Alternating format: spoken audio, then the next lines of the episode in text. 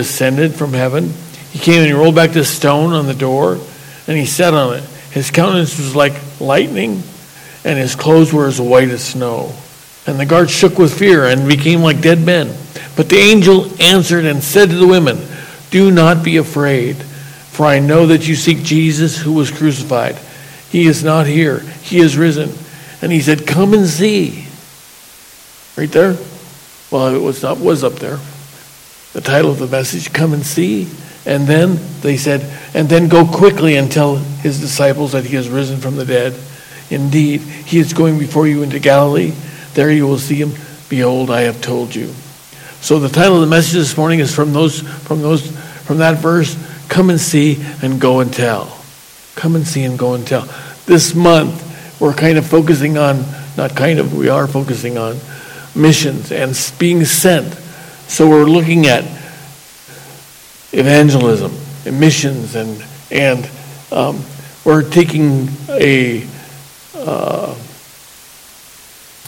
quick look at it from the adult standpoint, not just the kid standpoint, right? So, in Luke chapter 24, verses 36 through 51, I'm not going to read all of it, but, but just think about this story. While they were still, they were in the, in, the meet, in the room and they were discussing what was going on, they heard the woman's story who said, they, they have um, Jesus has risen from the dead. We saw him at the, te- at the tomb. And then Peter's story. And then the disciples from the road to Emmaus came and told their story. And then suddenly Jesus appeared right before their eyes. And they were startled and they were terrified. They were convinced they were seeing a ghost standing there among them. But he said, Be at peace. I am the living God. Don't be afraid. Why are you so frightened? Don't let doubt enter your hearts. See my pierced hands and feet. See for yourselves. It is I, standing here alive. Touch me and know that my wounds are real. A spirit doesn't have a body of flesh and bone as you see I have. Then he showed them his pierced hands and feet and let them touch his wounds. And the disciples were ecstatic, yet they were dumbfounded. It said they were fully unable to comprehend what was going on. Knowing that they were still wondering, he said, Here I am. Let me show you. Give me something to eat. And they handed him a piece of broiled fish and some honeycomb, and they watched him eat. And then he said to them, Don't you remember the words I spoke to you when I was still with you? I told you that I would fulfill everything written about me, including all the prophecies from the laws of Moses through the Psalms and the writings of the prophets. And then verse 45 it says he supernaturally unlocked their understanding to receive the revelation of Scripture. Wow. And so this that that that, that day there was a lot of confusion going on, a lot of wondering, a lot of um, unknown stuff, and Jesus came in their midst, and he stood there and he told them, "Be at peace, be at peace," and he shared with them the the unfolding of Scripture. He shared with them uh, uh, what was going to happen about the, the crucifixion, the resurrection, the coming of the gift of the Spirit, and the spread of the gospel. So then there's this last four verses of the chapter that I want to focus on for a moment. First one is they were given biblical truth. It was that he said in verse 46 everything that happened has happened, fulfills what the scripture prophesied of me. Christ was destined to suffer and to rise from the dead on the third day. We have this bedrock of truth that Jesus died and rose again. And then the assignment, evangelistic assignment in verse 47 and so that repentance and remission of sins should be preached in my name to all nations beginning at Jerusalem. And then a divine commission in 48. And you are witnesses of these things. And then in verse 49, and, and in filling with power, behold, I send you the promise of my Father, but tarry in the city of Jerusalem until you be endued with power from on high.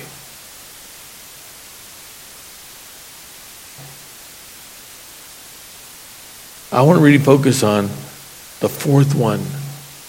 I, over the last two weeks, there's a phrase that's been in my spirit every day, and I've just been meditating on it, and I want to share some things about that. It says in this fourth one, I want you to do something first for me.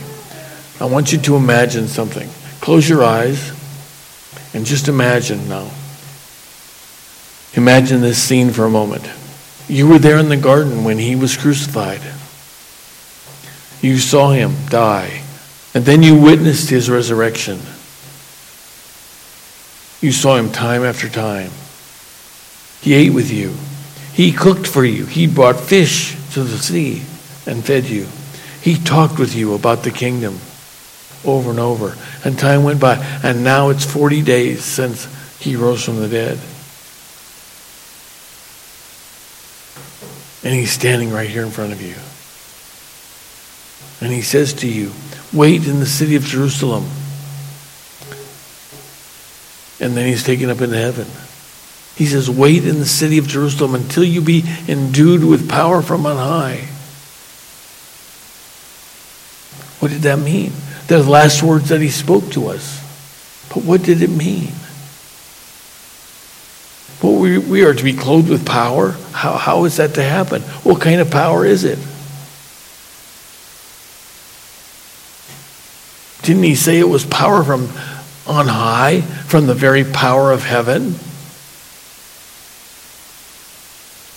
Hmm. What would it look like? How do we know when we are filled with his power? How much power is he giving us? You know, all these questions are going through your mind. And, and you're supposed to wait in the city of Jerusalem until he gives us the promise of the Father.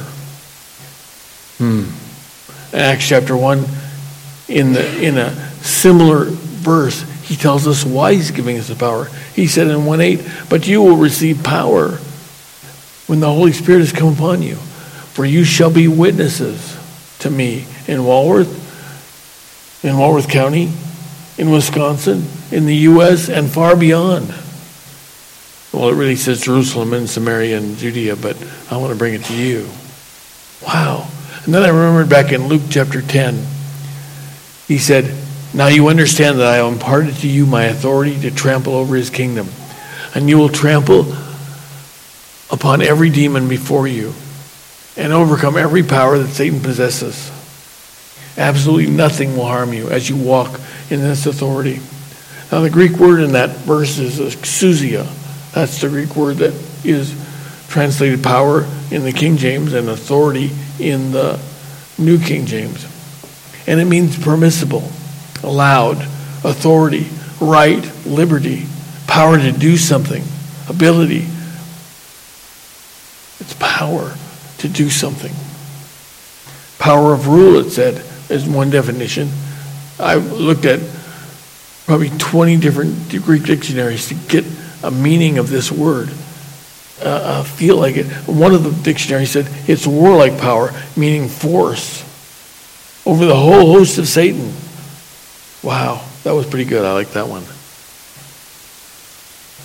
So, in answer to the question, how much power? I can tell you the answer more power than you'll ever need to meet any challenge, any difficulty. Hmm. Romans 15 19 says, through mighty signs and wonders, by the power of the Spirit of God, so that from Jerusalem around about Illyricum, I have fully preached the gospel of Jesus. And then Ephesians 3:20 says, "Never doubt God's mighty power to work in you and accomplish all this, he will achieve infinitely more than your greatest request. Think about that. He will achieve infinitely more than your greatest request, your most unbelievable dream, and exceed your wildest imagination. He will undo them all, for his miraculous power works in you. His miraculous power works in you. The phrase that's really struck in my heart for the last two weeks is filled with power. God wants us to be filled with power. He sent the Holy Spirit so that we would be filled with power. There's uh, somewhere around 350 references to the Spirit and His work in us. And His work to accomplish God's will in the earth. I looked up the power of God because when you read in the scripture, you can read the Holy Spirit or you can read just Spirit or sometimes you can read power and it refers to Spirit. I looked up the power of God and it, it there's so many references, so many places. It's strong, it's glorious, it's mighty, it's everlasting, it's effectual, it's irresistible, it's incomprehensible, it's incomparable, it's unsearchable, it's incomprehensive. All things are possible. There's nothing too hard for the power of God. He can save by many or by few. He is the source of all strength. Hmm. His power. Wow. We're upheld by it. We're strengthened by it. We're enabled to speak the truth by His power. We're helped in prayer by His power. We abound in hope by His power. We are qualified as ministers of God by His power.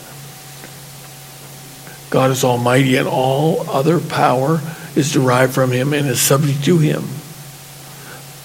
Much of what the Bible says is summed up in this verse. I like this verse in 1 Chronicles 29 11 and 12. It says, Thine, O Lord, is the greatness and the power and the glory and the victory and the majesty. For all that is in heaven and earth is yours.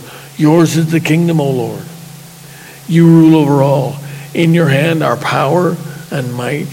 In your hand it is to make great and to give strength to all. I like Ephesians 119. He said, I pray that you continually will continually experience the immeasurable power and greatness of God. The immeasurable, let me read that again. The immeasurable greatness of God's power. I'm trying to read one translation and quote a different one. It doesn't work. God's power made available to you through faith. Then your lives will be an advertisement of the immense power as it works in and through you. This is the mighty power of God. Do you know that God's power is unmeasurable? It is so vast, so great, so awesome. Hmm.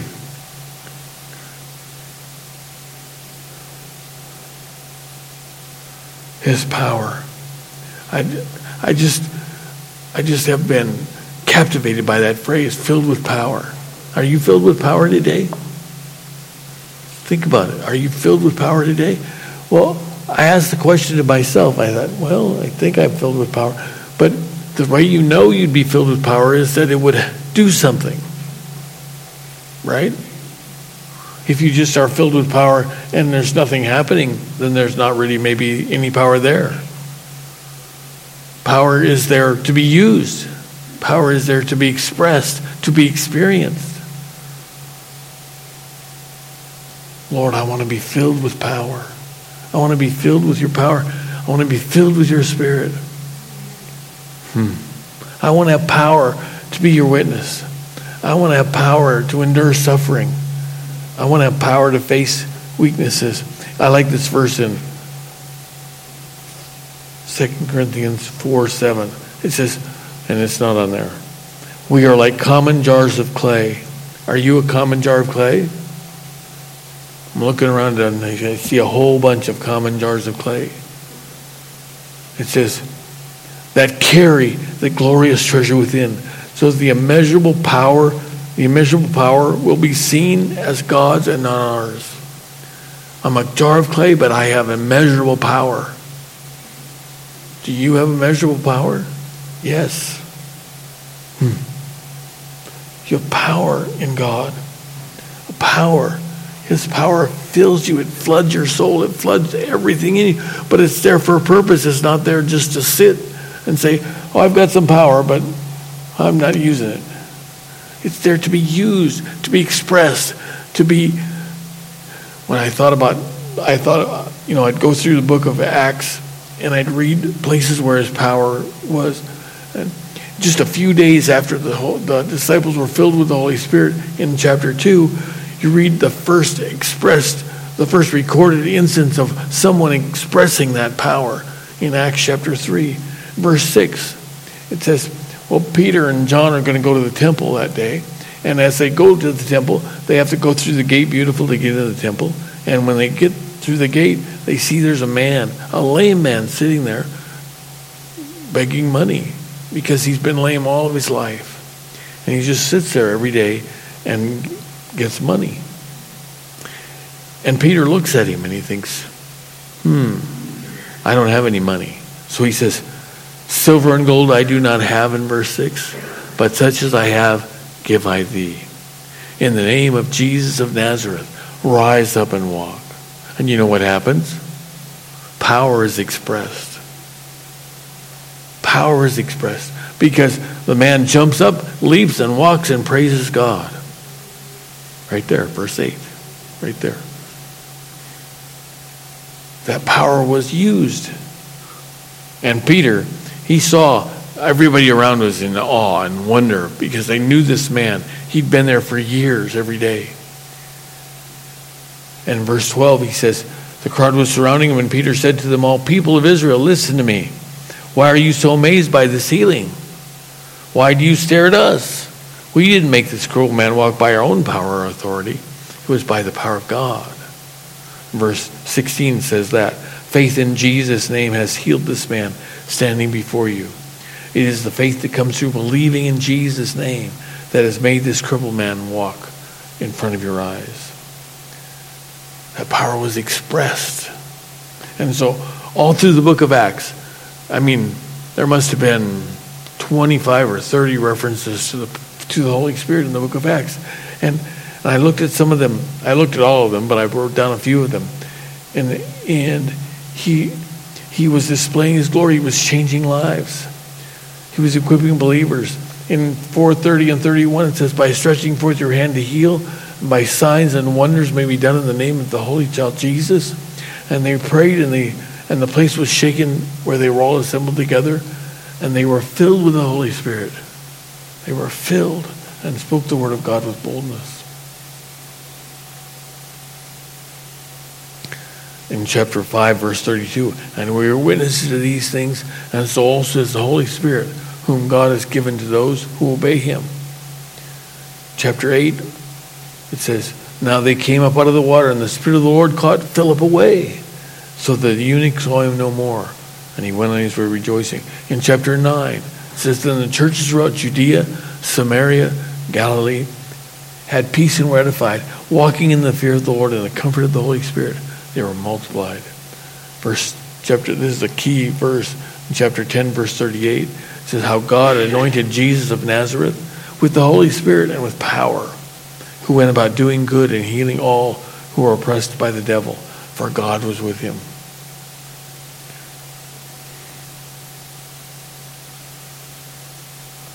Chapter 13 verse 52 and the disciples were filled with joy and with the Holy Spirit I like the, the story in Acts 16.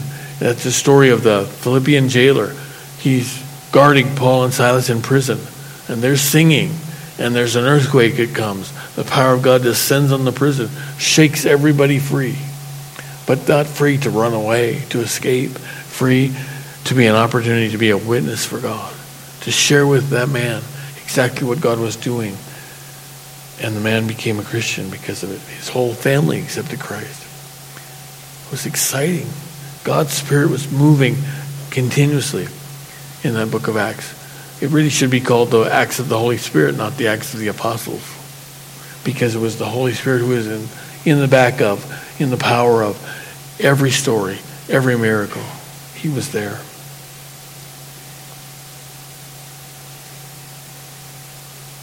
in 1 Corinthians chapter 2 verse 4 and 5 Paul says my speech and my preaching were not with persuasive words of human wisdom but in the demonstration of the spirit and of power that your faith should not be in the wisdom of men but in the power of God. Wow.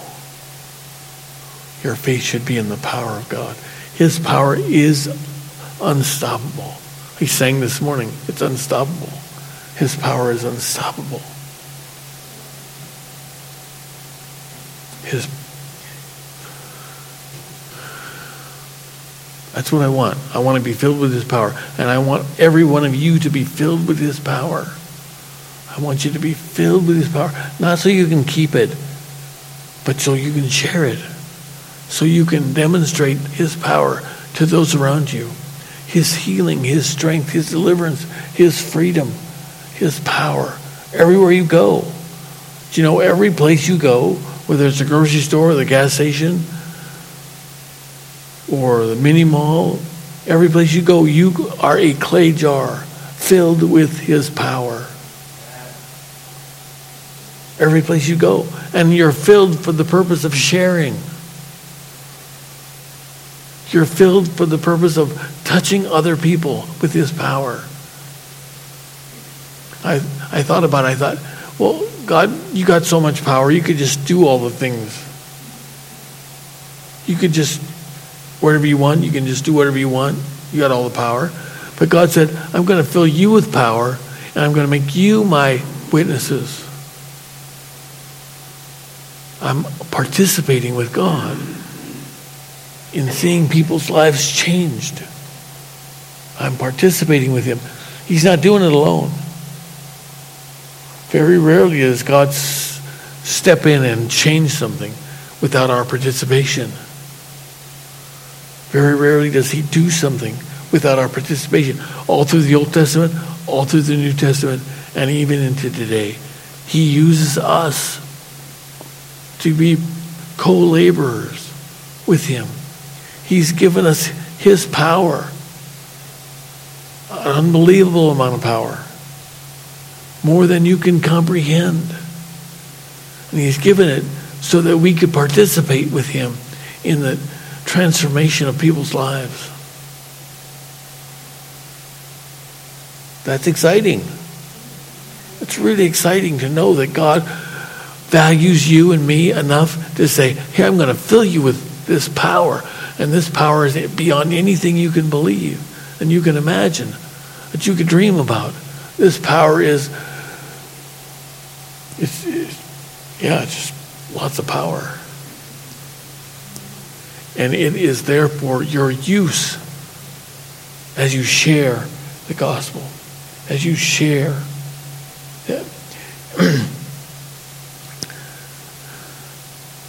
Charles, I mean, not Charles, C.S. Lewis said this. He said, It's important, far more important than any other dividing issue in the Christian world, is the one that stands between people who believe in the supernatural and people who do not.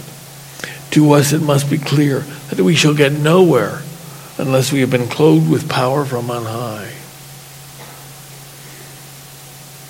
Expecting the supernatural deeds of the Spirit of God. Wow.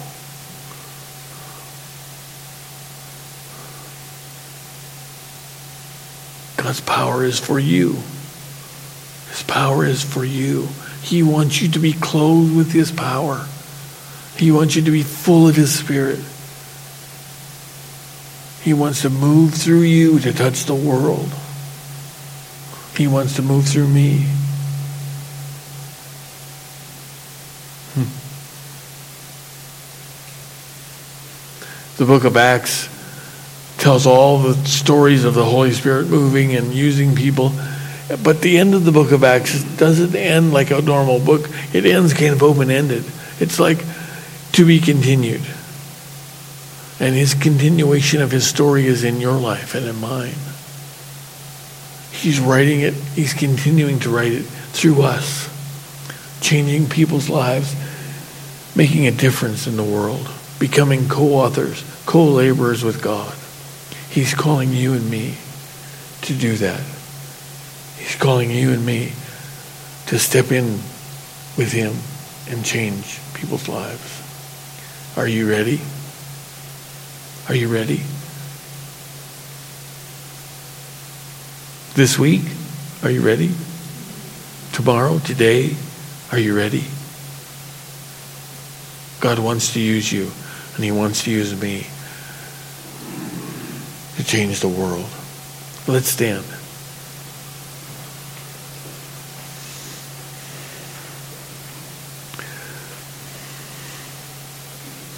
Father, I I just am in awe of your power and that you chose to give us your power, to fill us with your power.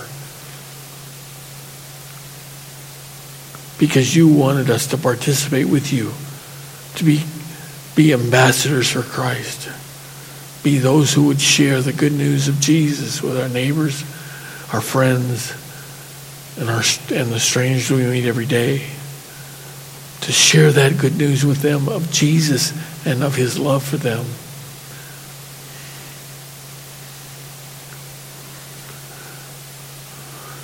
I thank you, Father, that you will use each one of us who is willing to be used. As we commit ourselves to you, Lord, we say, Lord, here I am. Whatever it takes, whatever you want to do, use me. Use me, Lord. I want to be I want to be exactly I just want to be on fire for you, Lord. I just want to be used of you. Lord, that's our prayer. We want to be used of you. We want to see your kingdom expand. We want to see this county saved. We want to see this state come to know Jesus. Use us, Lord.